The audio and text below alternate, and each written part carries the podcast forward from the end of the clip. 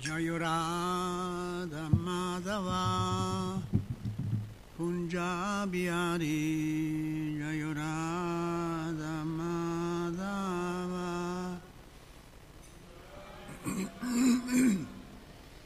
Jayagopi Janavala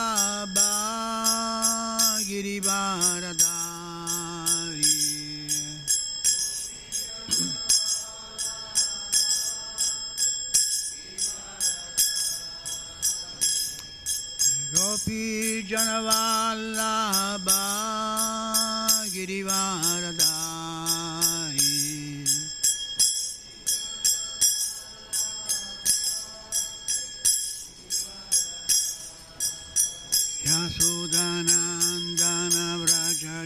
ह्यासुदानन्दनव्रजजानराञ्जना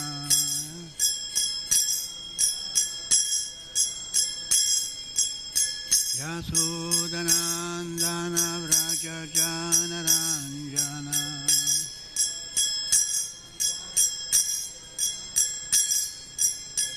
Yamuna Tira Vanashai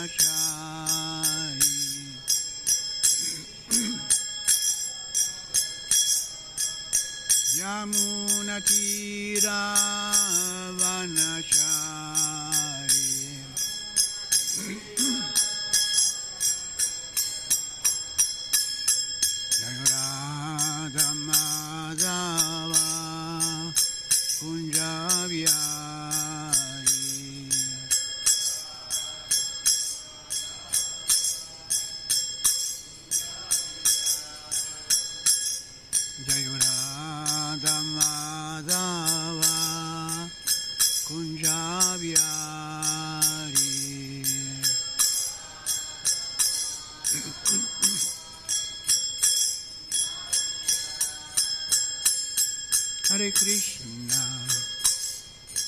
Krishna, Krishna, Krishna.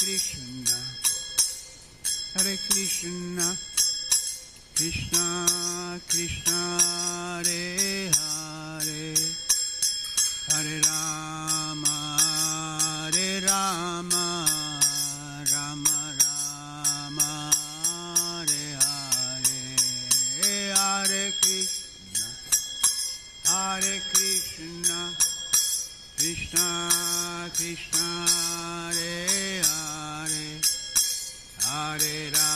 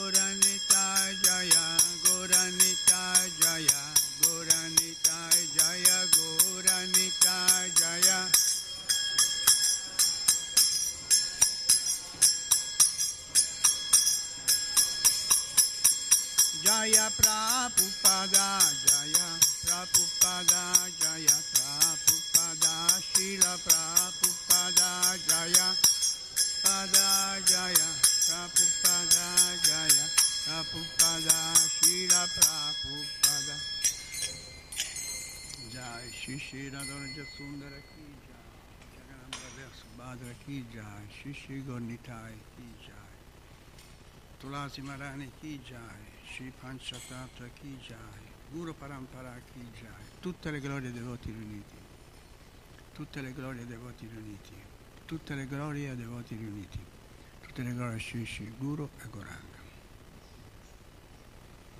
Jaya Jaya Shri Chaitanya Jaya Nityananda Jaya Jaya Shri Chaitanya Jaya Nityananda.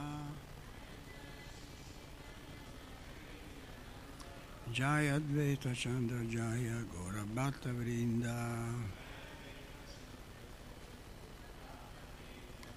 Jaya Advaita Chandra Jaya Gora Bhatta Vrinda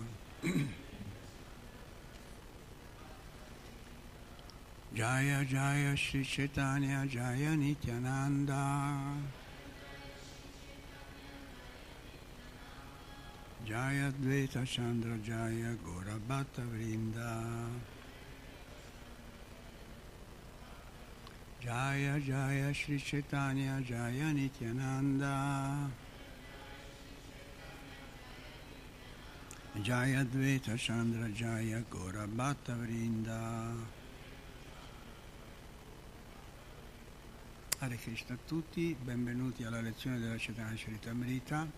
Stamattina più che parlare io facciamo parlare Krishnadasa Goswami, no, Krishnadasa Goswami Maharaj, vero?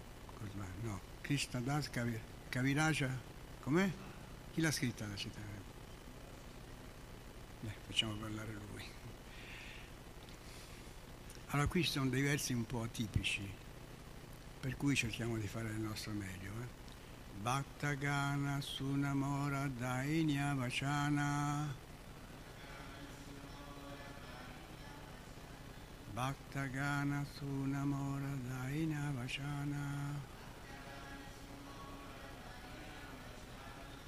Tomasabara Pataduli Ange Vibhusana Hari Tomasabara Pataduli Ange Vibhusana Hari Tomasabara Pataduli Ange Vibhusana Hari Tomasabara Pataduli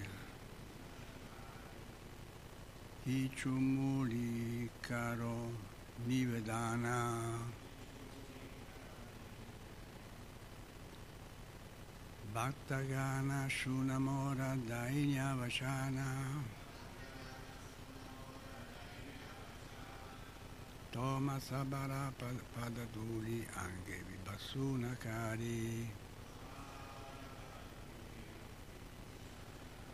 Ichumuni Karu Nivedana Ho fatto del mio meglio, adesso sta a voi. Bhattagana Sunamora Dainya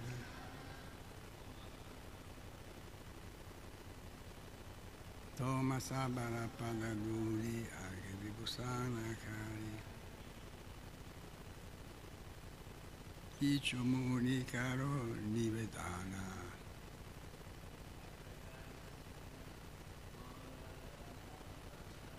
Bhattagana Shunamora Dainya Vachana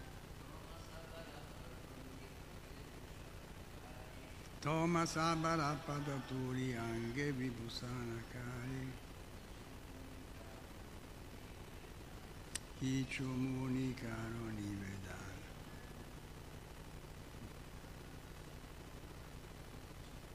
Bhattagana Tunamora Dainya Vachana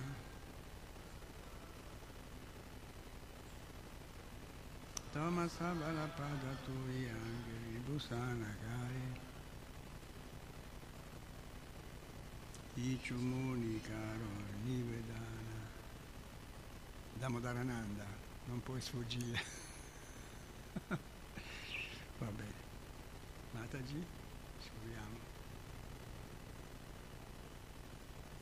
Bhattagana Shunamora Dainya Vachana Toma Sabara Padaturi anche Vibhusana Kari Ichumuni Karo Nivedana. Bhaktagana o devoti Shuna per favore ascoltate. Mora Mia Dainyavachana umile sottomissione. Toma Sabara di tutti voi Padaduli la polvere dei piedi, anghe sul mio corpo, Vipusana cari, prendendo come ornamenti, Kichu, qualcosa, Muni, io, Caronni Vedana, voglio presentare. Traduzione di Srila Prabhupada. In tutta umiltà mi sottometto ai piedi di loto di tutti voi devoti e orno il mio corpo con la polvere dei vostri piedi. Ora, miei cari devoti, vi prego di ascoltare ancora un'altra cosa da me.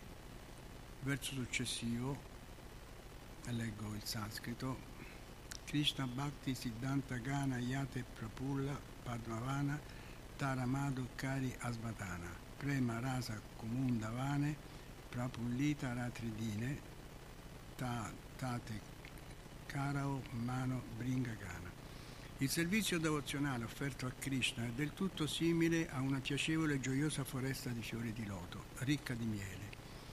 Chiedo a tutti di assaggiare questo miele. Se tutti gli speculatori mentali portassero le api della loro mente in questa foresta di fiori di loto, a godere piacevolmente dell'amore estatico per Krishna, giorno e notte potrebbero completamente soddisfare in modo trascendentale la loro sete di sapere. Nana Bhavera Bhakta Jana Ansa Chakravaka Gana Yate Sabe Kalena Viara Krishna Keri Sumrala Sumlin, Sumlinala Ya Pai Sarvapala Sarvakala Bhatta Amsa Arai Ahara Vediamo il verso successivo I devoti che hanno una relazione con Krishna sono come cigni e uccelli Chakravaka che giocano nella foresta di fiori di loto. I boccioli di questi fiori di loto sono i divertimenti di Krishna, che sono commestibili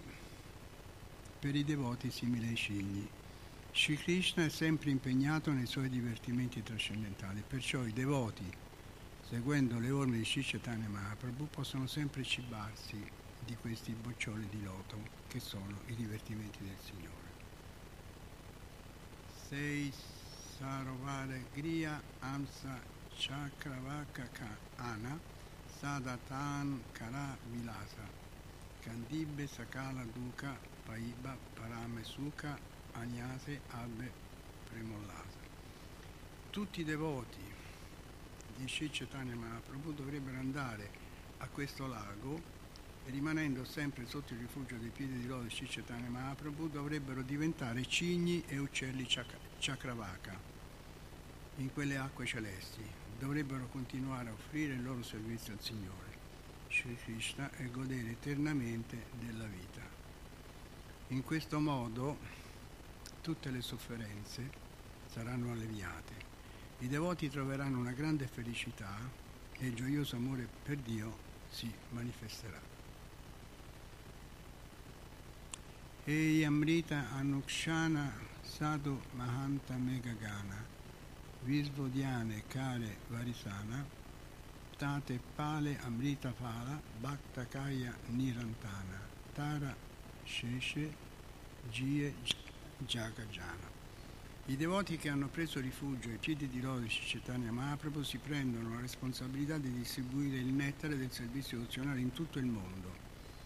Sono simili a nuvole che versano acqua sul terreno destinato a nutrire il frutto dell'amore per Dio in questo mondo. I devoti mangiano questi frutti fino alla piena soddisfazione e tutto ciò che resta è cibo per la gente in generale. Così tutti vivono felici. Arriviamo fino al verso che c'è la spiegazione, che sarebbe il seguente. Anzi,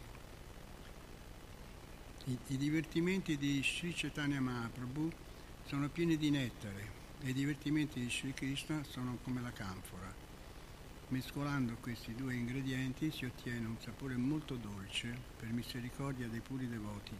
Chiunque li assaggi può comprendere la profondità di quella dolcezza. Verso 278, qui c'è anche un po' di spiegazione. Ye lila amrita bine kaya yadi annapane tabe bhaktera durbala jivana yara eka bin lupane u Ufullita Tanu Mane, Ase Gaia, Caraie Nartana. Gli uomini diventano forti e robusti mangiando una sufficiente quantità di cereali, ma il devoto che mangia solo cereali comuni e non gusta i divertimenti trascendentali Chaitanya Mahaprabhu e Krishna si indebolisce piano piano e cade dalla sua posizione trascendentale. Chi invece beve anche una sola goccia del nettare dei divertimenti di Krishna comincia a rifiorire nel corpo e nella mente e ride, canta e danza. Spiegazione Shira Prabhupada. Tutti i devoti che hanno una relazione col movimento per la coscienza di Krishna devono leggere tutti i libri che sono stati tradotti, Chaitanya Charitamrita, Srimad Bhagavatam, Bhagavad Gita e gli altri. Altrimenti dopo qualche tempo non faranno altro che mangiare, dormire e cadere dalla loro posizione. In questo modo perderanno l'opportunità di raggiungere una vita eterna e felice, ricca di piacere trascendentale.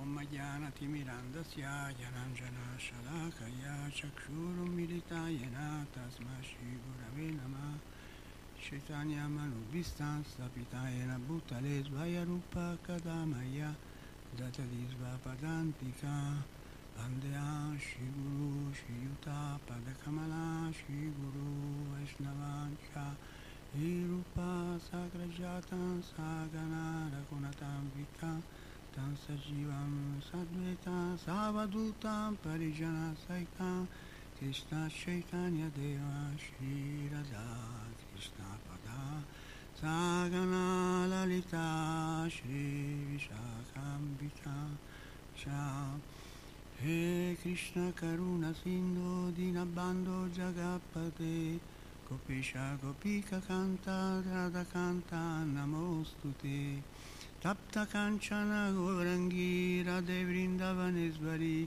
Vrishabhano Sute Devi Pranamami Aripriye Vanchakalpatarubhyasya Kripa Sindubhya Eva Shapatikanam Pavanebhyo Vaishnavebhyo Namo Namah. Hare Krishna Hare Krishna Krishna Krishna Hare Hare Hare Rama Hare Rama Rama Rama Hare Hare. Allora qui abbiamo dei versi dove si capisce che il puro devoto fa delle realizzazioni molto differenti da quelle che facciamo noi. E paragona i devoti agli uccelli Chakrabaka che gustano il nettare da tutte, da tutte le parti. Quindi questi livelli di realizzazione che tutti vorremmo avere, qui questo che parla è l'autore della Cetana Ceritamrita, l'ha potuto fare nonostante la sua riluttanza, è stato pregato, dice io la farò se voi mi date le vostre benedizioni. La prima cosa che fa è cercare le benedizioni di, dei devoti e finisce questo capitolo che sta per finire, che è intitolato Gli abitanti di Varanasi diventano Vaishnava, con l'auspicio di avere la polvere dei loto dei devoti sopra la loro testa, come facciamo noi, no? Anche noi vogliamo la polvere dei, dei devoti, però non la chiediamo mai, se ci arriva. Quindi penso che i versi che abbiamo letto siano la migliore pubblicità per il Mahamantra del Krishna e per il servizio devozionale. E lo sta dicendo Krishna Dasa Kaviraja Goswami, colui che ha scritto la Cetana Charitamrita e che ha realizzato appieno i benefici che i divertimenti di Cetane Mahaprabhu possono portare a chi li legge. Quindi Krishna Dasa Goswami paragona i devoti che studiano i divertimenti di Chaitanya Mahaprabhu a cigni e uccelli Chakravaka che giocano nella foresta di fiori di loto e dice che i boccioli di questi fiori sono i divertimenti di Krishna e coloro che si cibano di questi boccioli assaporano i divertimenti di Krishna. Quindi noi abbiamo la fortuna di avere a disposizione questo magico sacchetto con dentro questa corona in grani di legno e questi libri che non sono solo belli da leggere, ma ci dicono anche che in quest'epoca non c'è altro modo che cantare i santi nomi del Signore. Da come è pronunciato questo discorso, cioè a dire che o cantiamo o niente, non ci sono altre opportunità, come dice, non c'è altro modo, non c'è altro modo, non c'è altro modo, non c'è altro Sembra che sia un ripiego. Invece è la più grande fortuna che ci poteva capitare, perché il semplice canto di questo mantra ci fa raggiungere quello che in epoche diverse si poteva raggiungere con anni e anni di sacrificio e di austerità. Lo stesso Brahma, per poter vedere il mondo spirituale, ha dovuto fare diversi anni di austerità e questo gliel'aveva detto proprio Krishna. Krishna che cosa aveva detto a Brahma? Aveva detto così, caro Brahma, se vuoi ricevere il mio favore devi situarti nell'austerità e nella meditazione. Quindi le austerità quando arrivano bisogna benedirle. È un segno che Krishna vuole essere raggiunto, però per essere raggiunto bisogna fare un po' d'austerità. Caro Brahma, se vuoi ricevere il mio favore devi situarti nell'austerità e nella meditazione. Grazie a questa attività tutto ti sarà rivelato. Quindi meditazione e austerità. La pratica costante è sempre Krishna che parla a Brahma, quindi sono le prime parole che si che si pronunciano nel mondo, la pratica costante del servizio di devozione ti permetterà di vedermi. Quando ti sarai liberato dal corpo grossolano e sottile, potrai vedere in mia presenza la tua meravigliosa forma pura. Quindi non solo vedremo Krishna, ma vedremo anche come siamo fatti noi, cioè vediamo la nostra vera identità. E tutto questo è possibile solamente cantando il Mahamantra di Krishna. Quindi guardate che fortuna che abbiamo. In epoche diverse devono fare anni e anni di austerità, sacrifici, come ha fatto Hiranyakashipu. Alla fine era diventato che non si conosceva più, forse di fare austerità, se lo stavano mangiando le formiche, ma lui ha insistito fino ad avere questi poteri. Mentre noi, seduti in poltrona, col pavimento caldo, ma non per merito mio, l'ho detto l'altro giorno, Gianavesvara accende la, accende la caldaia all'ora giusta per fare in modo che la mattina sia calda, no? quindi l'accende verso le 11, mezzanotte di sera, poi io la integro, però il caldo che sentite è quello che manda Gianavesvara. Quindi grazie a Genovesvara. Quindi pensiamo alla fortuna che abbiamo, altro che vincita al Superenalotto. Il Superenalotto può dare qualche soddisfazione a livello materiale e comunque è temporaneo, perché con la morte va via anche tutto quello che uno è riuscito ad accumulare e i parenti a litigare per l'eredità, mentre il mantra di Krishna è per sempre. È come la pubblicità del diamante. Jai Shri Shri Radha Vrajasundara Ki Jai Jagannath Jai Shri Shri Gornitai Ki Jai Shri Prabhupada Jai quindi è come la pubblicità del diamante è per sempre, ci fa conquistare l'amore per Dio e ci toglie dall'imbarazzo di questa vita. Quindi non reggono le poche soddisfazioni che abbiamo provato a confronto della vita spirituale, cioè vivere il vero amore. Ma prima di diventare devoti questo amore lo cercavamo, ma l'amore tra persone è un amore fittizio, temporaneo, poi basta una parola fuori, fuori posto e praticamente si rompe tutto. Qui abbiamo interrotto anche il declino della vita, no? Pensavamo che, stavamo, che la vita stava scemando, per iniziare l'ascesa. Cioè il devoto, anziché andare verso giù, va verso su. Poi scoprire che Krishna è il nostro amico più caro, anche questa non è una cosa da poco. Eh. Tutti cercano gli amici e noi abbiamo la possibilità di avere Krishna come amico. Il profumo degli incensi c'è qualcuno che li spegne, però gli incensi comunque fanno profumo. Poi anche quell'essere circondato da gente bella e mentalmente pulita, no? È bello stare in mezzo ai devoti. E questi libri di conoscenza che ci spiegano tante cose che non sapevamo. Poi vincere la vecchiaia, questi sono tutti i vantaggi che si hanno a fare vita spirituale, vincere la vecchiaia e la morte. Adesso io ho 81 anni, questo ve lo posso dire per realizzazione, perché vincere la vecchiaia e la morte uno lo prende in teoria, ma se non è arrivato a quell'età non lo capisce, no?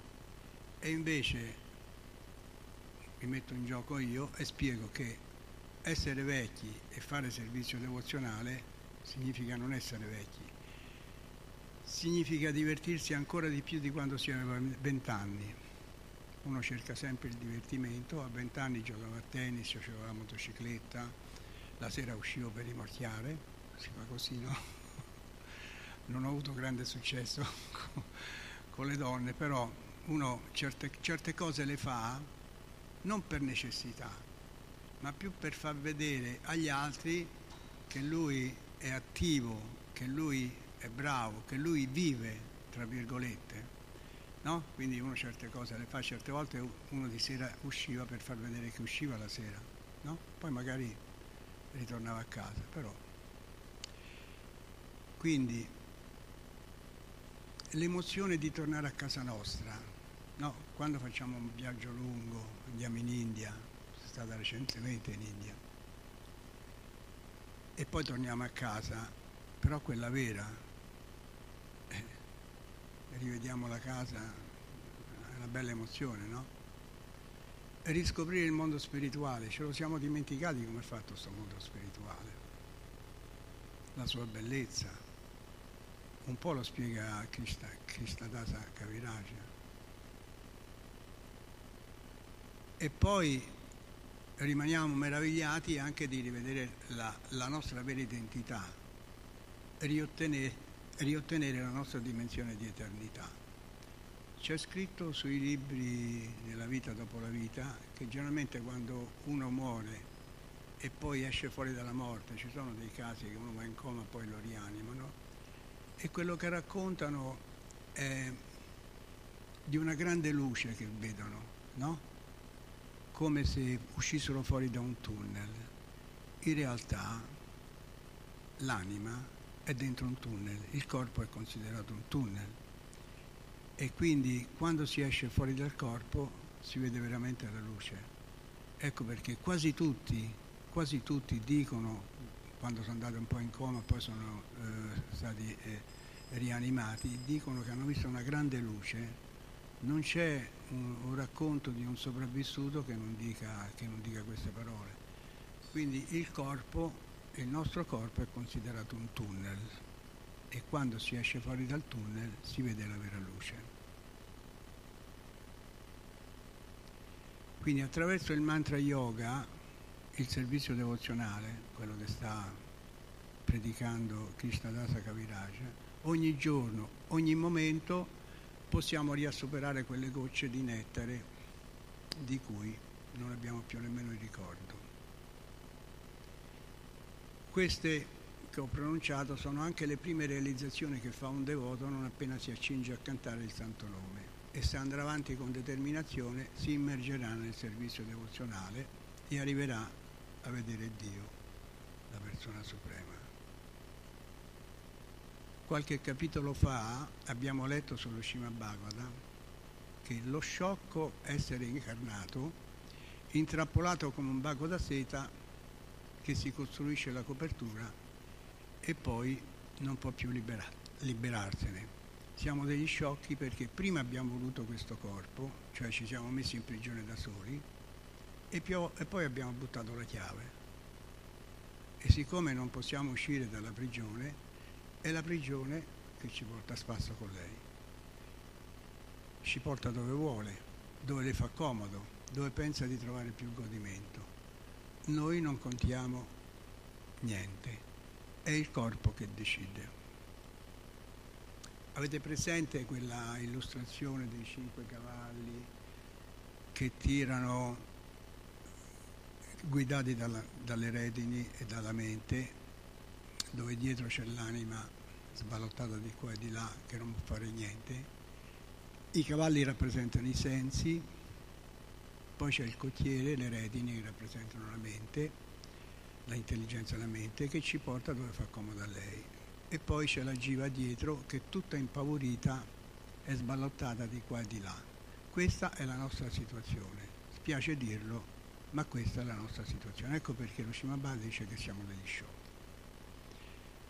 quella, quella, quella, quella figura è veramente una grande predica perché ci fa vedere la sofferenza dell'anima che non decide lei ma che decidono i sensi, la mente e l'intelligenza.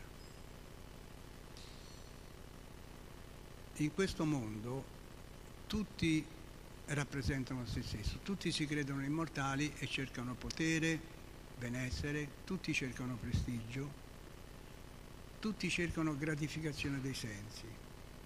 Siamo narcisi e desideriamo una sola cosa, essere visibili e ammirati.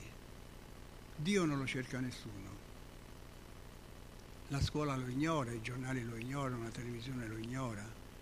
I genitori che devono educare i figli non sanno che dirgli. La Chiesa dice che Dio esiste, ma non lo sa spiegare. Quando andavo a scuola, quando andavo a scuola di catechismo, quando ero ragazzo, perché mi ci mandavano, non perché ci volevo andare,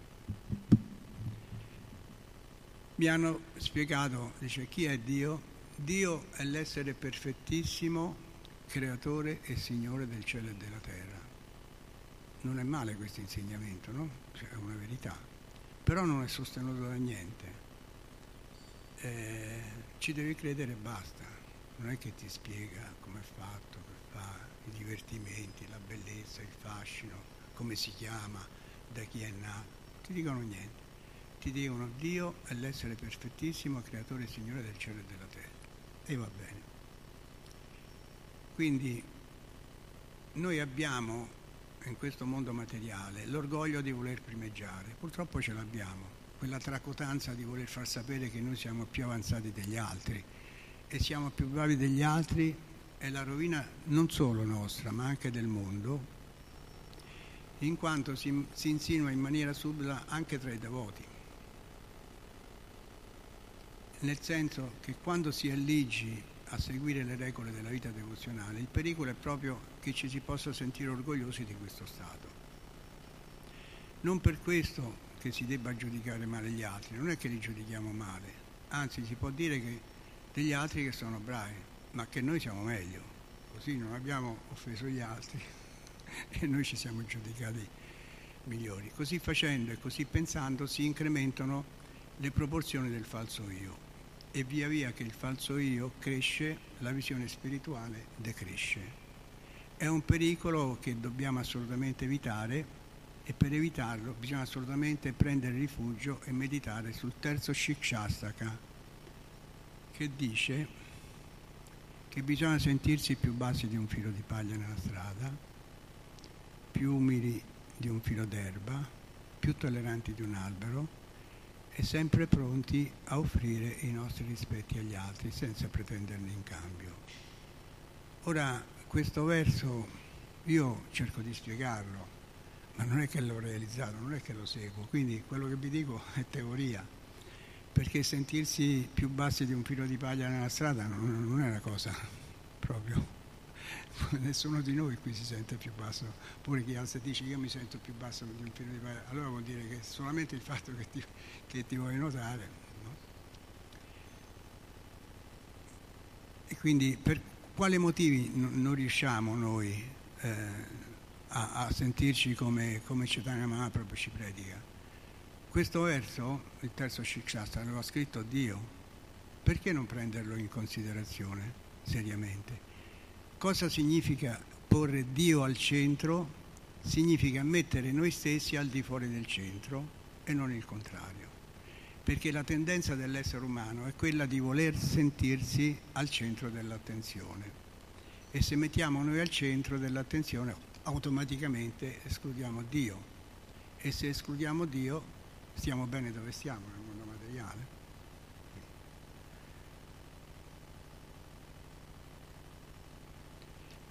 Dove è tutto un vociare, dicono qui in, Costa, in, Toscana, per esaltare le nostre qualità e concentrarci sui difetti degli altri. Quindi non facciamo altro che parlare bene di noi e anche se, non, se vorremmo evitarlo, però ci viene proprio spontaneo, una cosa che ci abbiamo dentro. Sai, pronunciare i difetti degli altri significa che tu quel difetto non ce l'hai. Quindi queste poche semplici semplici cose che ho appena detto sono tutte nozioni importanti per sviluppare amore per Dio. Qui siamo a scuola d'amore e siamo alle elementari, ma dobbiamo fare in modo di arrivare all'università e di laurearci. Dobbiamo ottenere la laurea dell'amore. Ma per ottenerla non bisogna salire, bisogna scendere. Come ha detto il reverendo, di non so quale corrente religiosa, questo reverendo ha detto che per arrivare a Dio pensava si dovesse salire e invece ha capito che bisogna scendere e scendere fino ad arrivare, come dice Chaitanya Mahaprabhu, a sentirsi più bassi di un filo di paglia sulla strada e più tolleranti di un albero.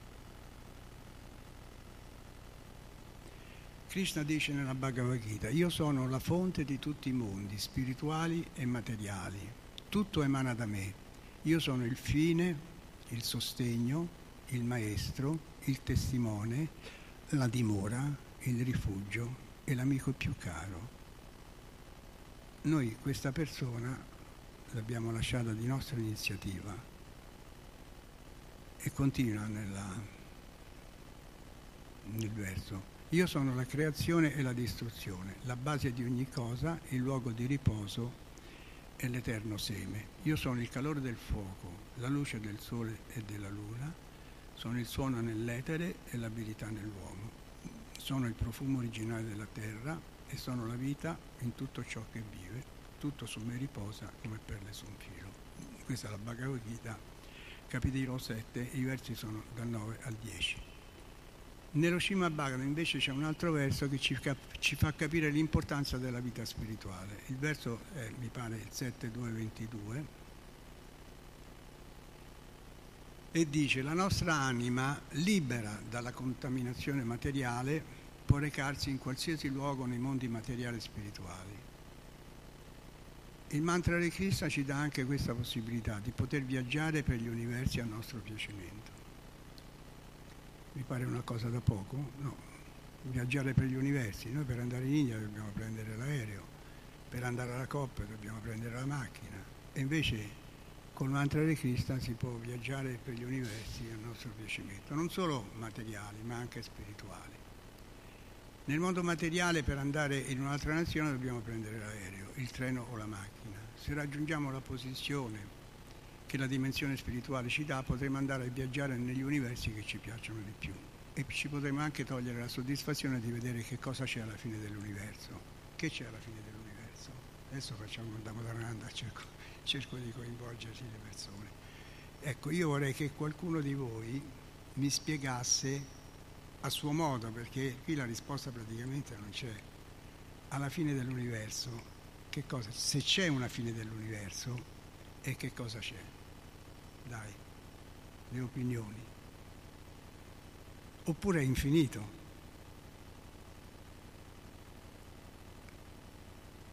Prego.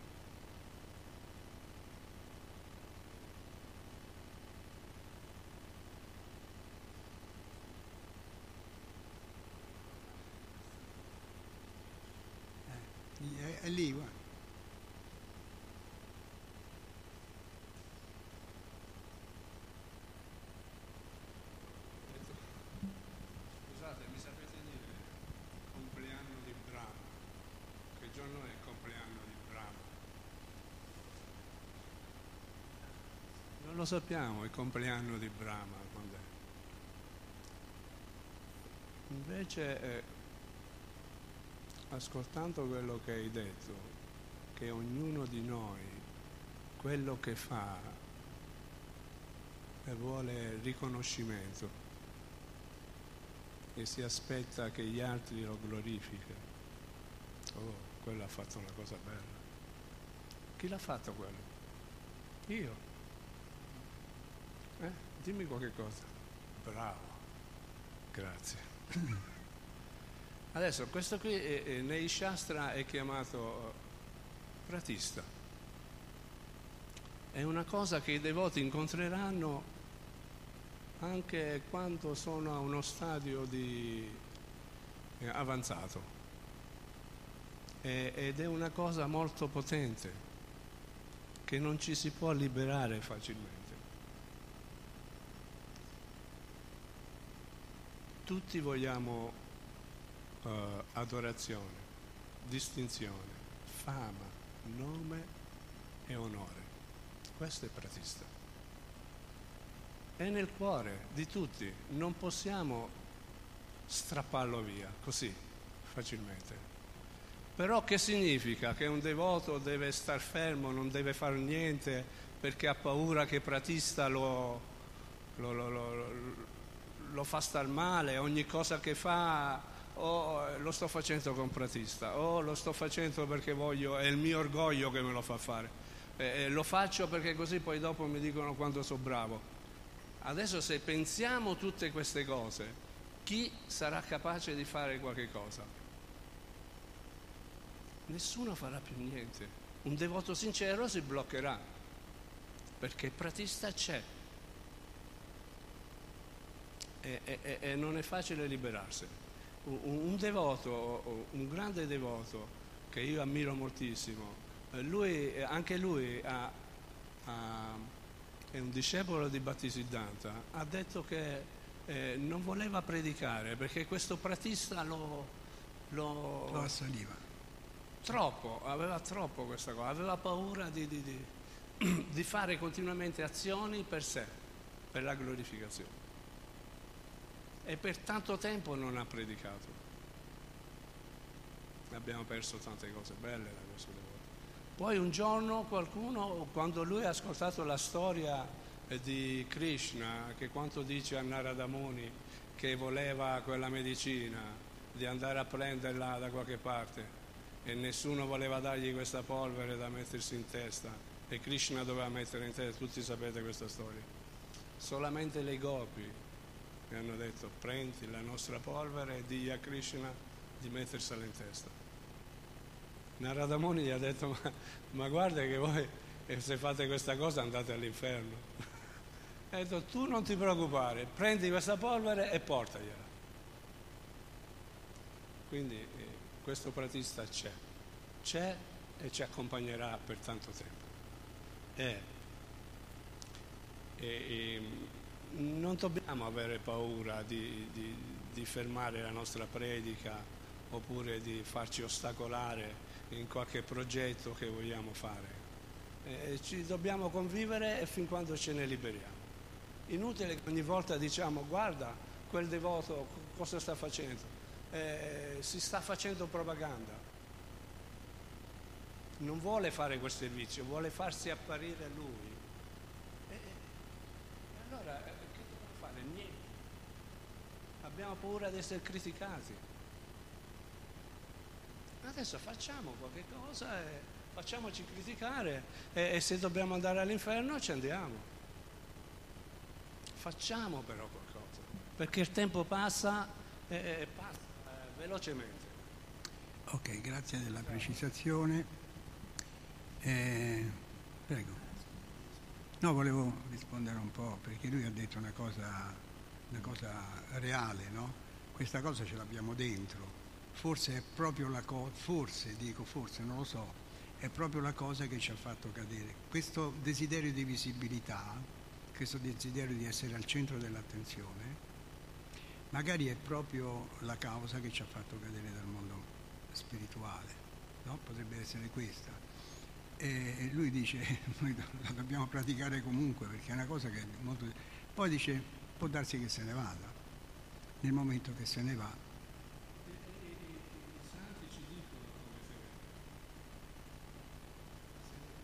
associandosi con i devoti e servendoli, servendo i devoti e associandosi con loro, con Come i fa? devoti quelli veri. Come fa Kristadasa Kaviraja Goswami, che si mette la polvere dei piedi di loto dei, dei suoi confratelli, perché aveva capito che tutta la conoscenza che aveva dipendeva dalla misericordia di questi devoti importanti. Sentiamo che dice. No, io voglio considerare quella cosa c'è quella domanda che hai fatto prima, no? Cosa c'è dopo l'universo? Ma sappiamo che Krishna è in continua espansione. Krishna è in continua espansione, cioè si evolve costantemente senza fine. Quindi dopo Krishna c'è Krishna e dopo Krishna c'è Krishna. sì. eh. Questa spiegazione è buona. E dopo l'universo ricominciano gli universi. Ma dopo l'universo c'è sempre qualche altro universo e dopo qualche altro universo c'è sempre qualche altro universo. Quindi non finisce mai, Bravo. non c'è mai una fine. Io sono di questa opinione. Eh? eh? Io sono di questa opinione, della tua opinione. Eh. Noi guardiamo con le sonde, con i telescopi, ma se avessimo telescopi 10 volte più potenti, 100 volte più potenti, vedremo ancora universi, ancora universi e ancora, e ancora universi. Perché Cristo è infinito, è infinitamente affascinante, è infinitamente in tutto. Questa è la mia opinione, però purtroppo è una speculazione, è, una, è una, una, una, riflessione che ho fatto io, quindi io non la posso. Mm. Aspettavo che qualcuno mi desse ma la, la conferma di questo qui. Io sono d'accordo su questo qui. Non c'è una fine. Esatto. C'è la bellezza, la bellezza di Dio è proprio questa. Se avesse una fine non sarebbe più Dio. Esatto. Non è che a un certo momento gli universi finiscono e Krishna accudisce solo eh, quella parte di cui ha, no? E poi dopo, perché o c'è il vuoto, uno non si può immaginare una fine degli universi, perché comunque il vuoto ci sarebbe. Magari non ci sono gli universi, ma il vuoto c'è. Il- beh, beh, Non c'è un muro, non c'è un muro, dice qui finisce l'universo e poi non c'è più niente. Comunque il vuoto c'è. Ma- ecco, sentiamo da No, Madarananta. No, no, volevo- scusa, volevo dire questo. vole- Scusa. eh. Eh, il vuoto non è mai vuoto, cioè non esiste una cosa vuota perché gli atomi sono in ogni, in ogni parte dell'universo, quindi il vuoto non esiste, è Krishna l'atomo, no? È dentro l'atomo. Quindi non esiste il vuoto, esiste un vuoto visivo, un vuoto apparente, ma non è mai vuoto. Sono d'accordo anche su- con questo io. Eh. Ah, Poi volevo dire una cosa anche per quanto ha detto Prabhuji prima su quanto riguarda Pratista. no? Cioè, noi dovremmo desiderare, chiedere a Krishna di farci diventare umili, perché nell'umiltà c'è la, la soluzione di questo Pratista. Che cos'è che ci porta questo Pratista? L'orgoglio, pensare di essere importanti, pensare di poter fare qualcosa di più di Krishna o degli altri devoti, pensare che gli altri sono sempre inferiori a noi. Questa è la tendenza de- della mente nostra, che pensiamo che, oh, ma quello cosa ha detto? Quello ha detto una cavolata, una stupidaggine, e può darsi che era una- un, un momento particolare, ma ognuno di noi ha Krishna nel cuore, specialmente i devoti, e ognuno di noi ha un valore, o piccolo o grande, un valore. no? Quindi se pensiamo di, che eh, Srimati Radharani, quando presenta un'anima a Krishna, così dice Prabhupada, dice quest'anima è più grande di me, meglio di me, pensa Srimati Radharani dice. Allora dovremmo pregare Krishna con tutto il nostro cuore, di avere questo sentimento verso di tutti, per poter essere veramente vicino a Dio, essere veramente noi stessi e capire che noi non siamo niente. Tranne abbiamo solo una possibilità, quella di servire Krishna per tutta la vita. Dai, bene, bisogna pregare Cristo. Sentiamo che dice da Madarananda. Oh, sulla fine dell'universo tu mi ti devi pronunciare. Arrivo là. Sulla fine. Allora, eh, volevo fare una considerazione, eh, un paragone, eh, insomma, facciamo un, un confronto chiaramente. Eh, chiaramente il mondo materiale è finito, È finito. eh? è finito, sì, per definizione, perché è materiale, quindi ha un limite. Chiaramente eh, gli Shastra, sono- il Bhagavatam ci spiega nel terzo canto e nel quinto, ci spiega proprio le dimensioni dell'universo. no? Ci dice il diametro e ci spiega che, che ha la forma di ovulo, no? il quale poi è coperto a sua volta da vari strati concentrici di altri ovuli che, che rappresentano i vari elementi eh, della, della creazione materiale. no? E chiaramente sono proporzionali ehm, di 10 unità rispetto al diametro del, eh, del- dell'universo stesso. Quindi c'è l'universo che è un ovulo e poi vari diametri, vari ovuli concentrici, 10 volte più grandi l'uno dell'altro dei vari elementi. no? Quindi tecnicamente... L'ultimo strato è quello del falso io, vero? L'ultimo è stato quello che faccio io. Allora, tecnicamente eh, c'è stato interessante un devoto che fece questo confronto. Allora, se noi paragoniamo eh, questi 100.000 yog, yog, yoganas, yoginas, no? che, che è la dimensione, che sono 800.000 chilometri, mettiamola così, non me lo ricordo esattamente. Eh, Se te lo paragoni a un centimetro, per, per rendere l'idea per noi, no? Per, per farci veramente comprendere quali sono. Allora, se te fai questa proporzione, il diametro dell'universo, hm, 800.000 km, quello che è, lo paragoni a un centimetro, va bene? Allora, se tu poi inizi a moltiplicare hm, in proporzione tutti gli strati, arrivi a 2 km. Quindi da un centimetro a 2 km. Quindi immaginati 100.000, 800.000 km al corrispettivo. Quindi Chiaramente è finito, però poi si ritorna nel punto che facevate voi, cioè che è talmente vasto,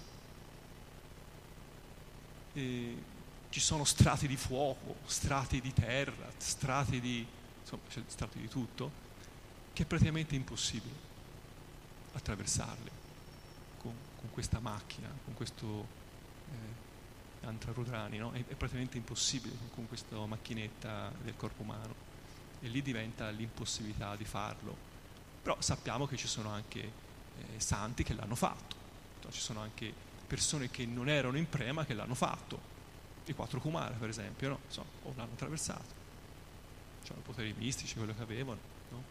Insomma, era una piccola osservazione per confrontarci. Insomma. Quindi secondo me l'universo è finito, proprio, insomma, l'universo materiale è finito, poi insomma, ognuno fa il suo Guarda, quello che dici tu lo, lo, descrive Brahma, dice io in questo universo così vasto, così enorme, mi sento molto molto piccolo, però dice al di là di questo universo ci sono gli altri universi, quindi sono ancora più piccolo di quello che, stai, che sto raccontando. Quindi va bene che tu hai circoscritto tutto un universo e questo ci deve dare anche eh, l'idea del creato in genere. Eh, però comunque rimane, rimane un mistero io penso che noi la conoscenza totale, anche se riuscissimo ad, andare nel mondo spirituale, anche se ritornassimo ad essere, quella totale non ce l'avremo mai. È un'opinione, sto facendo una speculazione, non ce l'avremo perché, perché una riserva di conoscenza Krishna ce, ce l'ha. Eh, come facciamo a, capire se l'universo finisce oppure? E se finisce, finisce pure Dio. Quindi, quindi non ce l'abbiamo questa... voleva fare un'aggiunta? No, mi ha fatto venire in mente eh, questo devoto da Modara che eh, un giorno Brahma voleva parlare con uh, Vishnu no? e si presenta dice ma chi sei tu? sono Brahma quale? come quale? sono Brahma e tu ce ne sono tanti di Brahma non solo uno perché ci sono centinaia di migliaia di universi e ogni universo c'è un Brahma e lui poverino rimane sbigottito no? da questo. Quindi mi sembra che questo aneddoto possa far capire no, quello che hai detto vale, tu. Vale eh, eh, eh, eh. Quindi Brahma, noi pensiamo a Brahma, ha creato tutti gli universi, no? Ha creato, cioè lui ha creato questo universo dove noi viviamo, ma ce ne sono migliaia di Brahma. Migliaia. Quindi com'è possibile pensare no, che possa finire l'universo quando, quando finisce, quando il sole va giù e qui viene notte e appare da un'altra parte. Quindi non finisce mai il suo interagire in questo mondo materiale. Deve essere infinito per forza, sì, ragazzi, perché sì. altrimenti Dio avrebbe dei limiti, no? Esatto, perché noi siamo così piccoli, così finiti, esatto. che pensiamo che tutto deve avere una fine, perché siamo... Cioè questa, noi ragioniamo con... Con, con l'identificazione al corpo, no? Con i nostri limiti. Esatto, esatto. Invece l'anima spirituale non ha limiti come Narada Muni vola da un universo all'altro, quando noi ci libereremo da questo corpo materiale sottile potremo fare le stesse identiche cose. No? Quindi c'è, non siamo finiti, siamo infiniti, piccoli ma infiniti. Quindi così come noi siamo infiniti, l'universo è infinito e tutto è infinito. Ok, grazie. Adesso volevo parlare dell'ultimo argomento, ma io penso che sia interessante. No, Parlo di quest'ultimo argomento. Ah. e, e Bhaktivinoda Thakur spiega che Krishna è, il Signore è Briat Chit Vastu, cioè ha questa è sostanza spirituale, un'entità spirituale infinita. Noi siamo Anu Chit Vastu. Cioè siamo un'entità spirituale ma infinitesimale. Non so, solo per fare il punto. Infinitesimale vuol dire infinitesimale. La sostanza è quella. Cioè.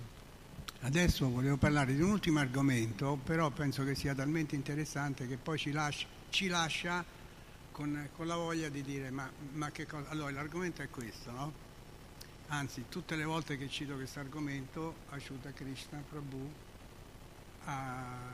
attiva le, le, antenne, perché è, è l'argomento principe no? per il quale siamo diventati. Per... Paramparà, certo. E allora dice perché Dio non si fa vedere ogni tanto per darci la garanzia che esiste? Eh, Dio si può vedere solo con gli occhi della devozione unti dal balsamo dell'amore e questo l'abbiamo letto e questa è una modalità. Dio è puro, non lo può vedere una persona contaminata dalla vita materiale. Se riusciremo a purificarci con il servizio devozionale e con il canto del mantra e se avremo il cuore e la mente fissa su Dio, lui si rivelerà e lo potremo vedere faccia a faccia. Però per rispondere giustamente a questa importanza, io cito il documento, qui, ci, qui ci, questo documento che è la, la, la, la Mamrita, no? il nettare del Santo Nome, questo documento ci dice perché noi non possiamo vedere Dio. Allora, finché il Santo Nome non è cantato senza offese, non si può raggiungere l'amore per il Signore Supremo se pur cantando ripetutamente i santi nomi del Signore, l'amore per il Signore Supremo non si sviluppa e le lacrime non compaiono, è evidente che è a causa delle offese commesse durante il canto. Il seme del santo nome di Krishna non germoglia e aggiunge, se ci si macchia delle dieci offese durante il canto del mantra Hare Krishna, per quanto ci si sforzi di cantare i santi nomi per molte vite, non si riceverà l'amore per Dio, che è l'obiettivo supremo di questo canto. E il documento, questo è un documento, questo qui io me lo tengo sempre a mente, Srila Bhattisiddhanta Sarasvati Thakur dice a questo proposito che per quanto si possa continuare a cantare il Mahamantra di Krishna per molti e molti anni, se non si accetta Cetania Mahaprabhu, non v'è possibilità di raggiungere lo stadio del servizio devozionale. Si devono rigidamente seguire le istruzioni che Sri Cetania Mahaprabhu ci ha dato nel suo Shikshastra. E quali sono queste istruzioni? Trinada Pisa Nishana, Tarora Pisa Ishmana, Amanena Manadena, Kirtania Sadari. Quindi bisogna sentirsi più bassi di un filo di paglia nella strada e più tolleranti di un albero. Io lo cito spesso questo qui, pur non avendolo realizzato, sperando che a forza di parlarne lo capisco. Però lo cito anche perché eh, Radhana Swami, che è il mio maestro spirituale, praticamente lo cita ogni lezione questo qui, perché lui ha capito che per vedere Dio ci vuole l'umiltà. Quindi chi segue questa direttiva e si libera dalle dieci offese avrà successo nella coscienza di Cristo e alla fine raggiungerà lo stadio del servizio d'amore a Dio, la persona suprema. E che cosa dice? Decima, io parlo della decima offesa, eh? Poi ci sono le altre nove. La decima offesa dice non avere una fede totale nel canto dei santi nomi. Noi certe volte cantiamo, ma non ci stiamo nemmeno rendendo conto che ogni, ogni volta che lo pronunciamo abbiamo Dio vicino. E, e, rimanere attaccati alla vita materiale anche dopo aver compreso gli insegnamenti del maestro spirituale. Questo è quello che, che non ci fa, non ci fa eh?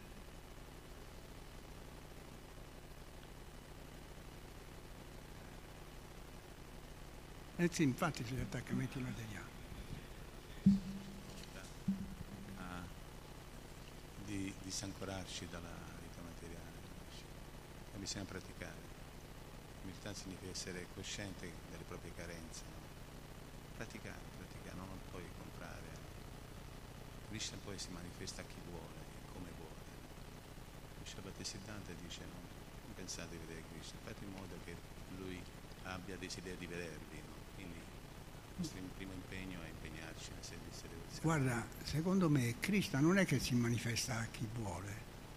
È certo che lui ce l'ha questa possibilità, però si manifesta a chi lo serve con amore e devozione. Si manifesta alle gopi perché lo servono anche a scapito di andare all'inferno, non gliene fregava niente alle copie di andare all'inferno. Dice per noi basta che Cristo sia contento. Quindi eh, questa mis- misericordia incondizionata che, di cui si parla, che Cristo ha questa, eh, questa misericordia incondizionata, non ce l'ha. Lui l'ha per il suo puro devoto, perché gli dedica la vita. Gli altri gli può mandare un libro, gli può mandare un maestro spirituale, poi se se la guadagnano questa visione spirituale, allora questa misericordia allora gliela dà. Penso che sia così. Non dimentichiamo che Cristo è supremamente indipendente. Ricordate la storia di Madre Yashoda. È vero che le scritture spiegano e, e lo, lo, possiamo uh, verificare personalmente che attraverso la Bhakti Krishna è attratto irresistibilmente, no? però rimane comunque supremamente indipendente. No? lui sa quando mostrarsi, quando noi siamo pronti per poterlo realmente apprezzare, quando c'è l'intensità del sentimento, la purezza, perché se no si, si limita. Signore, Madre Yashoda pensava di legarlo, ma Krishna ha fatto capire. Ciò di meno è anche vero che Krishna è attratto, questo spiega dalla, dall'amore e devozione, della... però lui è sempre lui, il fine a decidere. Ci sono degli aspetti no, validi, assoluti, è vero, attraverso la Bhakti Krishna, però rimane supremamente indipendente perché vuole stabilire una relazione no? in maniera cosciente, no? Ok. consapevole. Sentiamo Mahamantra, teniamo conto nella Bhagavad Gita, credo che sia nella Bhagavad Gita, se non mi sbaglio, che Krishna dice in, in proporzione che il devoto si abbandona a me, io mi abbandono a lui. Quindi è un fatto reciproco, non è che Krishna decide, ma è l'abbandono del devoto verso Krishna che fa sì che Krishna si avvicini a lui. Sono d'accordo, uno può anche non aver fatto sadhana per tutta la vita, ma nel momento che si abbandona a Krishna, Krishna lo, lo- lo Questo è prende. importante, è importantissimo, perché un devoto non deve pensare, oh, alla fine della vita Krishna mi premierà e andrò in paradiso. No, un devoto non pensa così. Un devoto vuole gustare adesso. La vita devozionale è un gusto. Hai letto cinque versi che parlano tutto di nettare. Nettare, nettare, nettare. Il nettare è qua, non è dopo quando moriamo avremo il nettare. Quello lo pensano già tante altre religioni. Ma il Vaishnava gusta adesso. E Prabhupada dice, ma se non le- eh, hai letto, l'unica spiegazione, se non leggete i libri, la Chaitanya Charitamrita, il Bhagavatam e la Bhagavad Gita, eh, il gusto non, non arriva. Leggiamo questi libri, leggiamo i libri, associamo con i devoti e cerchiamo di servire. Queste tre cose, basta. E poi c'è il nettare Beh, sono sono d'accordo, tutto sommato, no? È il servizio devozionale, è l'abbandonarsi a Cristo. Ok, grazie della collaborazione. Stamattina ho fatto un po' come fa Damodarananda, che lui fa fare l'azione agli altri, mica la, mica la fa lui. Peccato che adesso via. Quando è che via? Non si sa. C'è qualcosa di... Ok, grazie, Shila Prabhupada, chi già. Comunque io ho il documento, eh. Perché, perché non si vede Dio e perché non si va nel mondo spirituale.